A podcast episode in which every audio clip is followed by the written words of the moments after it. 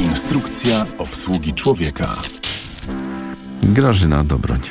Świąteczny dzień dobry, wlany poniedziałek. Chcę Państwu powiedzieć, że na zimowe święta nie pojechałam do rodziny z własnej woli, bo samochód za stary, a psa nie było z kim zostawić. Święta spędziłam sama, przeżyłam to emocjonalnie, pogadałam ze sobą. Ale nie pojechać z wyboru to co innego niż siedzieć w miejscu i z konieczności. To od razu w większości z nas budzi jakiś wewnętrzny bunt, choć powody są oczywiście racjonalne. Więc obudziłam się dzisiaj, no i pomyślałam, jaki to cud, że mogę oddychać, że mogę przywitać nowy dzień, że mogę żyć. Święta znów spędzam sama, a właściwie z psem i panią Okazją, która pozwala mi przyjrzeć się sobie, jak i na co i na kogo reaguję, czego mi żal. Poczuć, czy naprawdę brakuje mi rodziny, a może czuję ulgę z tego powodu, że kogoś nie spotkam. Może miałam dość tego pozornego świętowania i blichtru, bo okazji do świadomego poznania własnych myśli i reakcji na nie, no najczęściej nam brak. Pędzimy, gonimy bez refleksji i przystanku. A jaka to okazja, jeśli nie mogę wyjechać, gdzie chcę wyjść? Okazja świetna i święta, by samemu ze sobą podzielić się jajkiem, złożyć życzenia tak prosto z serca, a nie zdawkowe i biec do innych. On, Jezus, oddał życie dla naszego zbawienia, byśmy zrobili krok dalej, wdrapali się szczebel wyżej. Więc może spróbować odpowiedzieć sobie na pytanie, do którego szczebla tej drabiny jakubowej dotarłam. Ile we mnie wdzięczności, przestrzegania wyższych praw moralnych, szacunku do siebie, do innych, do przyrody, to zawsze mnie wzrusza. Na szczęście nie zamyka gardła. Mam czas.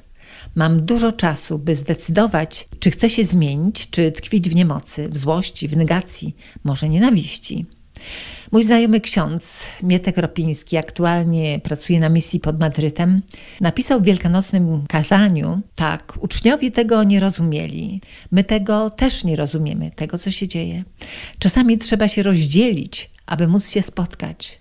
Trzeba pozwolić odejść, żeby móc wrócić. Ciężko nam zaakceptować też tę rozłąkę na zawsze, na stałe. A przecież odejście jest pierwszą rzeczą, której nas uczą i ostatnią, której sami doświadczamy. To, co mamy w rękach, ten mały kawałek naszego życia, to najcenniejsza rzecz i o niego warto dbać, by go nie stracić i wypełnić piękną mozaiką. I to możemy w sobie wskrzesić, bo teraz mamy szansę odzyskać pewną równowagę i poczuć się dobrze ze sobą w swoim życiu.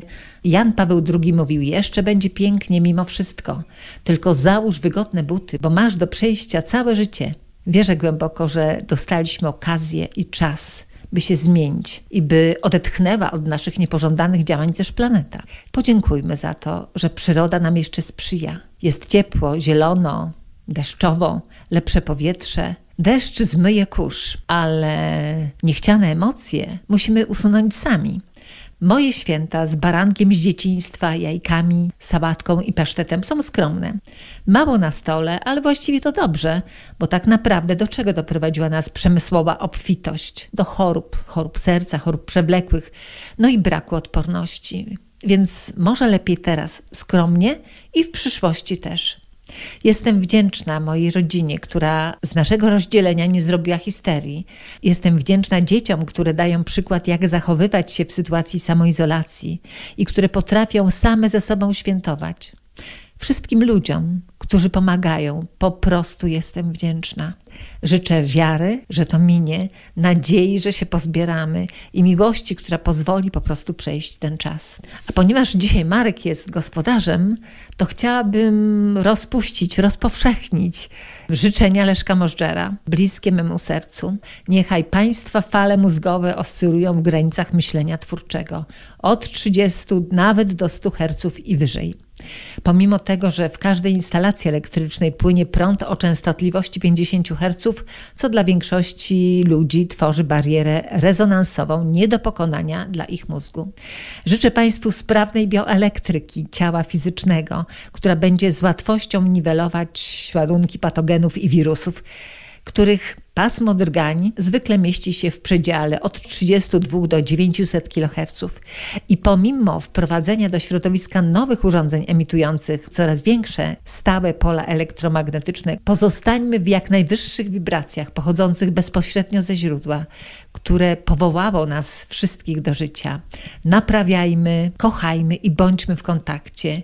Nadchodzi nowe życie. Proszę się nie martwić. Martwienie to nic innego jak umieranie. Wesołego zmartwychwstania. No i właściwie na dzisiaj to tyle. Pozdrawiam z Karkonoszy. Grażyna Dobroń.